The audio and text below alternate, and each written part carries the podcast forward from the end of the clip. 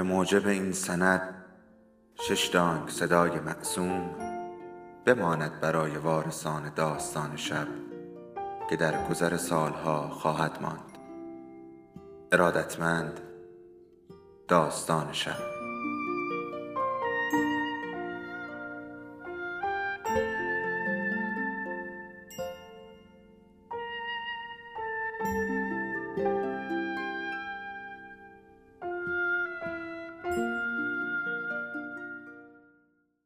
یکی بود، یکی نبود.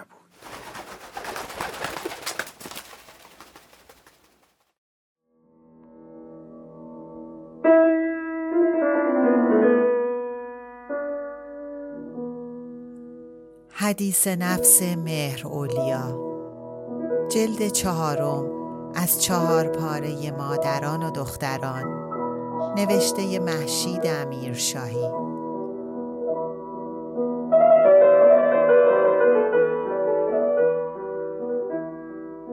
فصل 8، بخش اول. گلاره در آسانسور را نگه داشت تا 2 نفری که می‌خواستند پیاده شوند از اتاقک بیرون آمدند و به پسرش گفت حالا برو تو. دارا به محض ورود به اتاقک قوطی کبریتی از جیب کاپشنش درآورد و درز کوچکی در آن باز کرد و چشم به شکاف دوخت. گلاره پرسید زنده است؟ آها. و بعد مکسی اضافه کرد مک میگه آدم ممکنه تو آسانسور بمیره. گلاره در حالی که در کشویی را میبست پرسید سیامک از کجا میدونه؟ دارا لبش را قنچه کرد و سرش را به علامت نفی تکان داد. گلاره توضیح داد کسی بی خود و بی جهت تو آسانسور نمی میره. دارا سرش را به تصدیق جنباند و قوطی را باز در جیب گذاشت و با شتاب از مادرش سوال کرد حالا کجا میریم؟ میریم کالسکه بچه رو تحویل بگیریم. بعدش اگه بارون نگیره میریم باغ سن لامبر. خوبه؟ آسانسور در طبقه وسایل برقی و آشپزخانه ایستاد و خانم مسنی که کیف خرید بزرگی را بر چرخ می‌کشید پیاده شد. دارا پرسید که پله داره؟ سرسرم داره؟ چرخ و لکم داره؟ و وقتی مادر به هر 3 پاسخ مثبت داد پرسید بعدش دیگه خسته ایم. من خسته نیستم. چرا؟ تا بازی ها تموم بشه هر 3 خسته شدیم. دارا در ابتدا هر 2 دست را به کمر زد و با تعجب به مادرش خیره شد و بعد سنگشتش را بعد از شمارش در هوا نگه داشت و وقتی گلاره فقط با لبخند نگاهش کرد به خودش اشاره کرد و با لحن سوال گفت من؟ گلاره گفت یکی؟ بعد به مادرش اشاره کرد تو؟ گلاره گفت 2 تا و شکمش را نشان داد و نینی. حالا شد چند تا؟ دارا خندید 3 تا و این پا آن پا کرد. آخه اون که چرا؟ نینی اولا حسابه، ثانیا زود خسته میشه، باید مواظبش بود. در طبقه پوشاک 2 زن جوان آسانسور را ترک کردند و مردی به دخترش که در آستانه در قصد سوار شدن داشت توضیح داد این میره بالا و با هم به طرف دهانه آسانسور دیگر رفتند که عازم پایین بود. دارا با اینکه هنوز نینی را به رسمیت نمی شناخت پاپه مادر نشد و ادامه داد خب خسته میشیم بعد کجا میریم؟ میریم خونه. راستی دلت میخواد مدرسه منو ببینی؟ سر راهمونه. دارا با پوزخند مادرش را نگاه کرد. تا که مدرسه نمیری؟ وقتی کوچیک بودم که میرفتم. میخوای ببینیش؟ دارا با اشاره سر گفت که میخواهد و بعد اضافه کرد توی مدرسم یه بچه خورد زمین. نزدیک بود بمیره. گلاره سوال کرد اینم سیامک بهت گفت؟ آها. باید به کارولین بگویم پسرش یک بند از مرگ و میر حرف میزند. گرچه احتمالاً مهم نیست، کنجکاوی گذراست. خود من یادم از وقتی کوچک بودم، بعد از تصادف ماشین بود، از خاله بانو پرسیدم منم یه روزی میمیرم؟ خاله خیلی جواب بامزه ای داد. گفت حالا شاید هم تا تو بزرگ بشوی برای مردن درمان پیدا شده باشد. بچه ها هر چند وقت یک بار به یک موضوعی پیله می کنند. با دلیل یا بی دلیل. من دائم از ناخوشی حرف می زدم. از یادآوری این خاطره کودکی لبخندی زد. هر روز یه مرض تازه کشف می کردم. می پرسیدم آدم مخملک می گیرد؟ سیاه سرفه چیست؟ حسبه با سرخک فرق دارد؟ همه می گفتن حتما این بچه طبیب می شود. گلاره و دارا در طبقه کودکان فروشگاه از آسانسور بیرون آمدند. گلاره در کنار روروک ها و کالسکه ها ایستاد و با چشم به دنبال فروشنده گشت. دارا دوان دوان به سمت تاخچه بندی اسباب بازی رفت. گلاره ندا داد دور نری دارا، الان میریم. فروشگاه خلوت بود. شلوغی خرید سال نو تمام شده بود و به هجوم حراج سالانه مانده بود. تا فروشنده برسد و کاغذ خرید را بگیرد و کالسکه بچه را تحویل بدهد، چند دقیقه‌ای بیش به درازا نکشید. زمان کافی برای اینکه دارا گله خرس‌ها را بر صف عروسک‌ها بشوراند. گلاره در حین دوباره سامان دادن به اسباب بازی‌ها به پسرش پرخاش کرد. ببین چی کار کردی؟ همه رو به هم زدی. دارا به دیدن کالسکه به لبش آویزان شد. گلاره گفت تو دیگه برای این که تو کالسکه بشینی گنده شدی. این مال نینیه. دارا همچنان به لبه کالسکه آویزان ماند و برای سوار شدن تقلایی بیشتر کرد. تو فروشگاه که اصلاً نمیشه. صبر کن بریم بیرون اون وقت.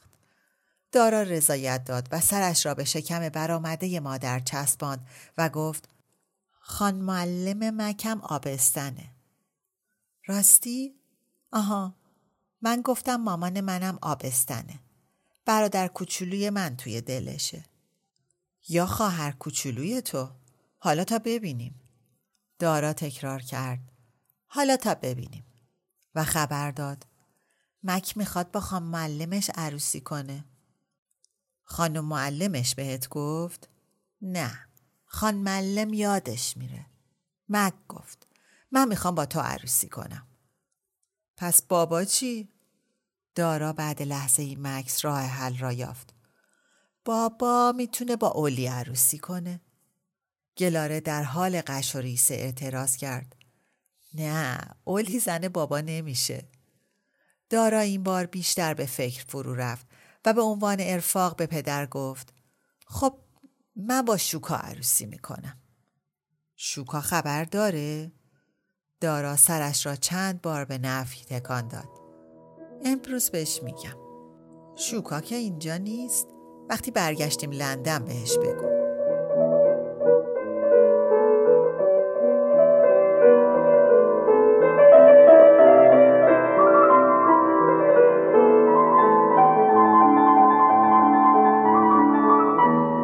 دارا حرف مادرش را تصدیق کرد. تو مدرسه مک یه بچه خورد زمین؟ آره، اینو گفتی. بچه ها تو بازی میخورن زمین، چیز مهمی نیست. از دست این سیامک. همین امشب به کارولین میگویم که پسرش هنوز هیچ نشده دنیا را تیره و تار میبیند.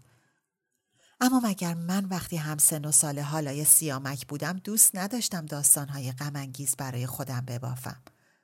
توی همان 10 قدم راه میان مدرسه و خانه با خودم فکر می‌کردم اگر من برسم و اولی نباشد و مامان نیامده باشد و شاپرک خواب باشد و زنگ در خراب باشد و هیچ کس آن دور و بر نباشد، پشت در بسته میمانم و کسی نمیآید به من غذا بدهد و خیلی گرسنه میشوم، بعد تشنه میشوم، بعد تا شب سر پا میایستم، بعد از خستگی پس میافتم، بعد و به حال خودم بغض می کردم.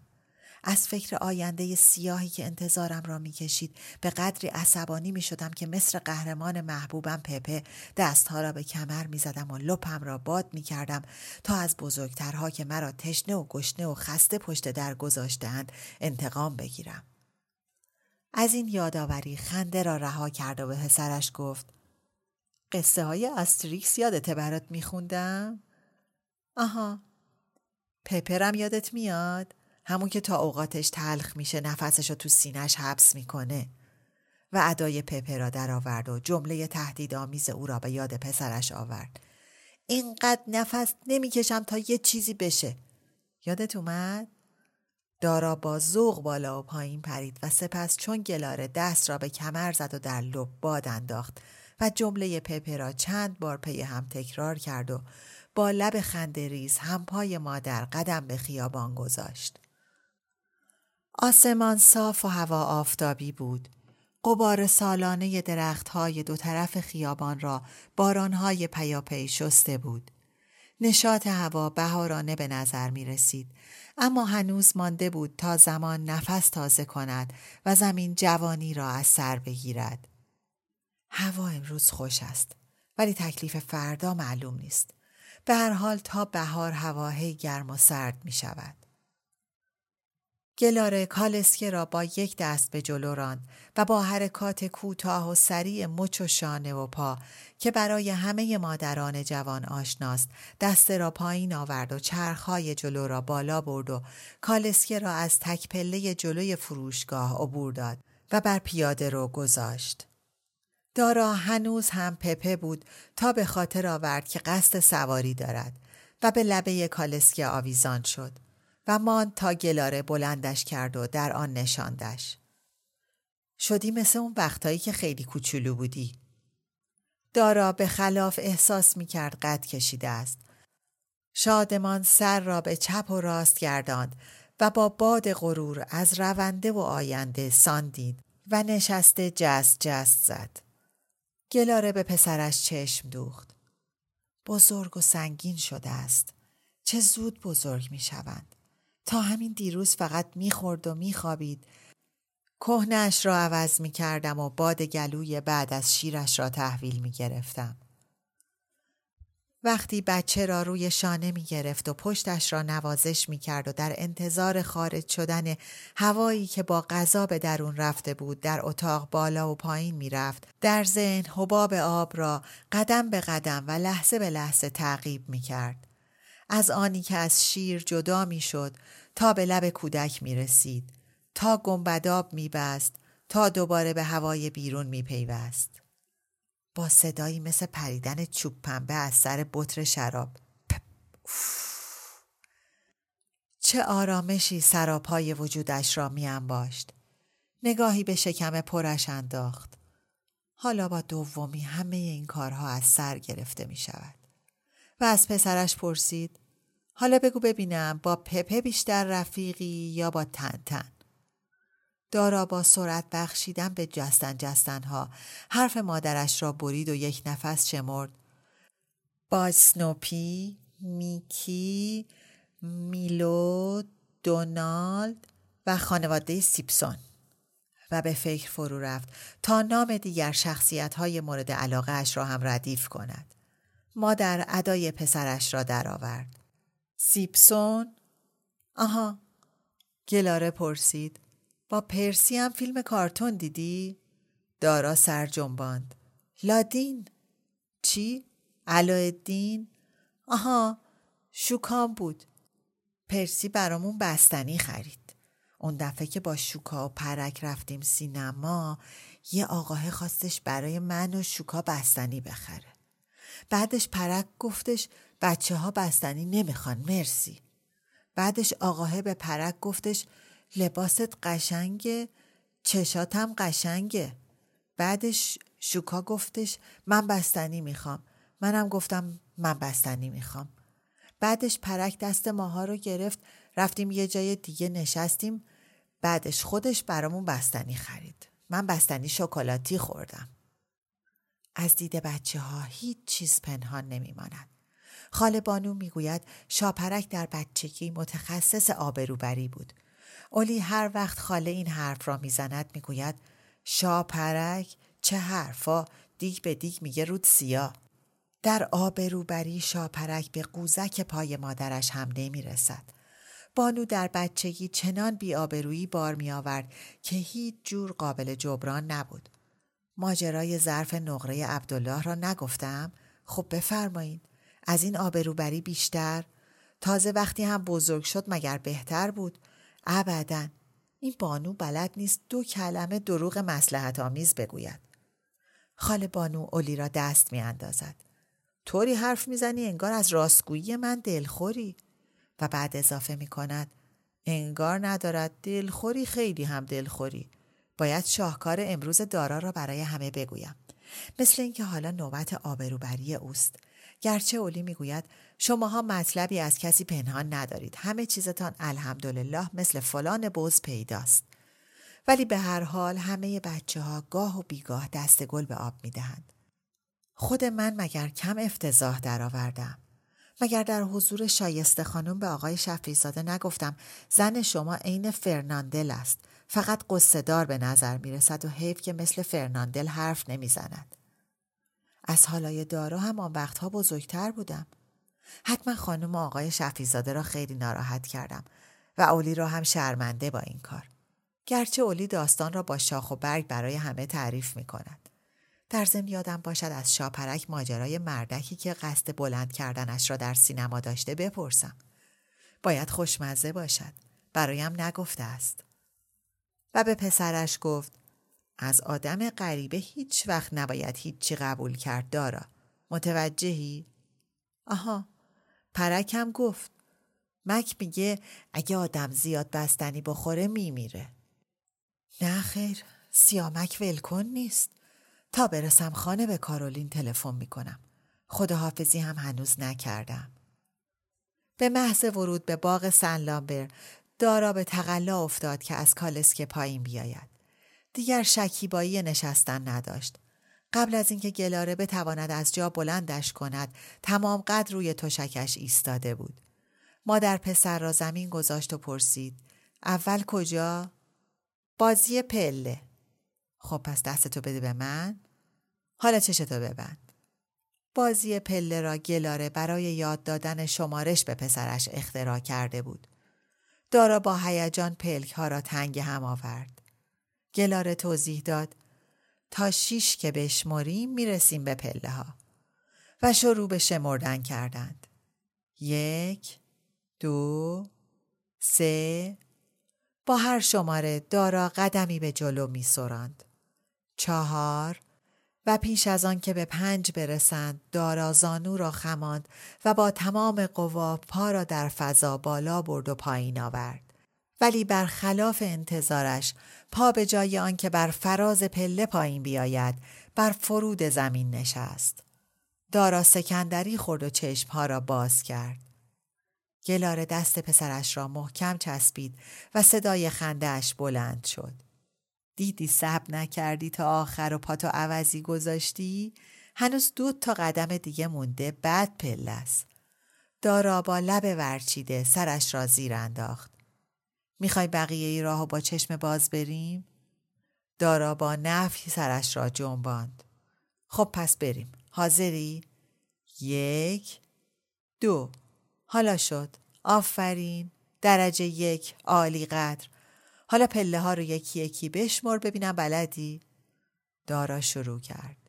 1 و مادر و پسر خوش و خندان هر 8 پله را تا محوطه اطراف حوض میان باغ پایین رفتند. در اینجا دارا گویی برای امری مهم تأخیر دارد دستش را از دست مادر کند و بیتابان خود را به لبه حوض رساند و بلافاصله چندک نشست. وقتی گلاره کنار پسر رسید دارا و چلپاسه تقریباً چشم در چشم و دست در دست بودند. چلپاسه بر خط نزدیک به آب، دارا چون باطمه در پاشویه. میخواد آب بخوره. سر چلپاسه طبق پیشبینی دارا بر سطح حوض خم شد و زبان سوزنیش چندین بار در آب فرو رفت و بیرون آمد و وقتی سیراب شد باز سر را به سمت دارا گرداند. گلاره پرسید: از پای پله ها مارمولک رو دیدی که دویدی؟ آها. رابطه این پسر با حیوان عجیب و غریب است. با همه جانورها میانه دارد این بچه. از زنبور و عنکبوت تا مار آبی و جوجه تیغی. خوب از جانور شناسی بخواند. شاید هم فسیل شناسی. از کجا نشود جانشین جرالد دارل؟ همانطور که من شدم طبیب خانواده. اولی هر وقت دارا را سرگرم جانوری می‌بیند از داستان‌های هاجر برایم تعریف می‌کند و هر وقت من با شیپی ور می‌روم به یاد خواهرش ماه منیر می‌افتد. به نظرم مرگش بیشتر از مرگ دو خواهر دیگر اولی را آزار داده است. شاید برای اینکه از هر چهار کوچکتر بود. از میان خواهرهای اولی من فقط ماه طلعت یادم است. نه از ایران، از سفری که به اینجا کرد. شاپرک را صدا می کرد پرنسس اعظم و مرا شازده خانم. چه زن زیبایی بود در عین پیری.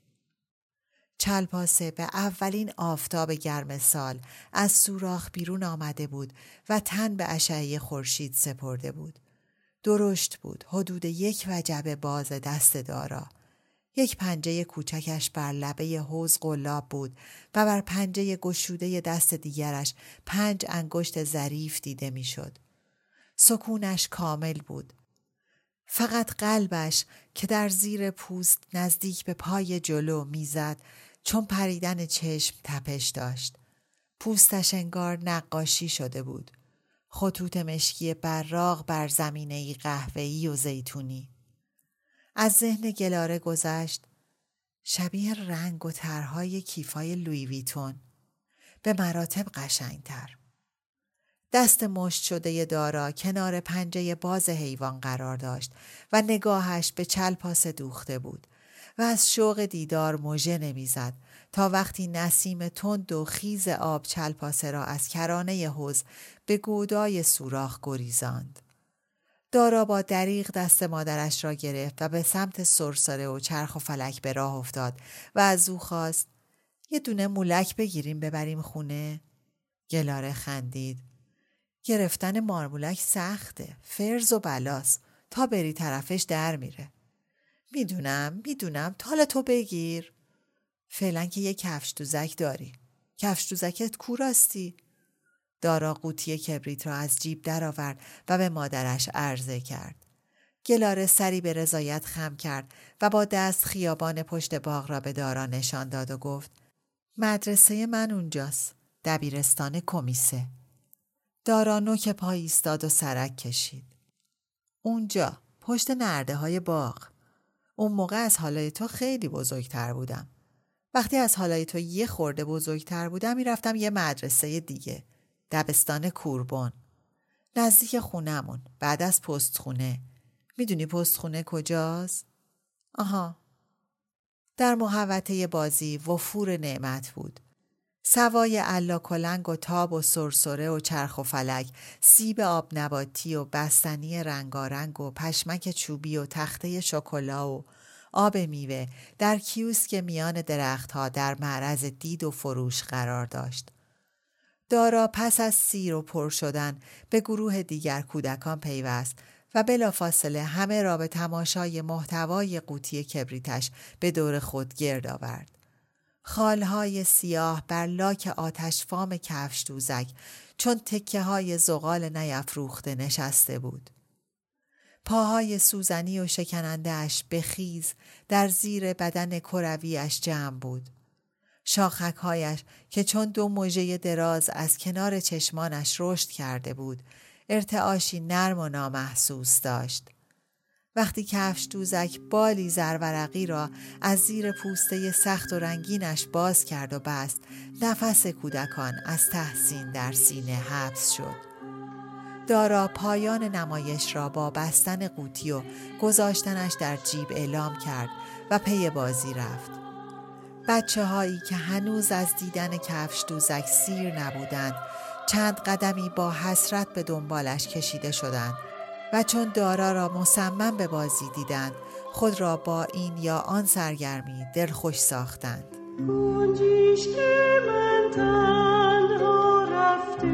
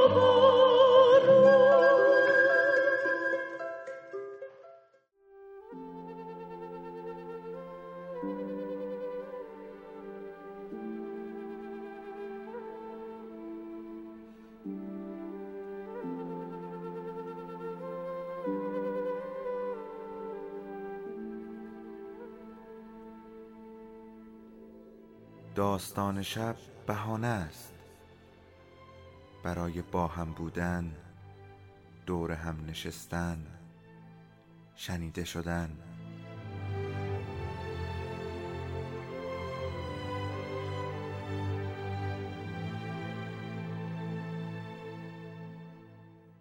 صدای افسانه ها رو میشنویم.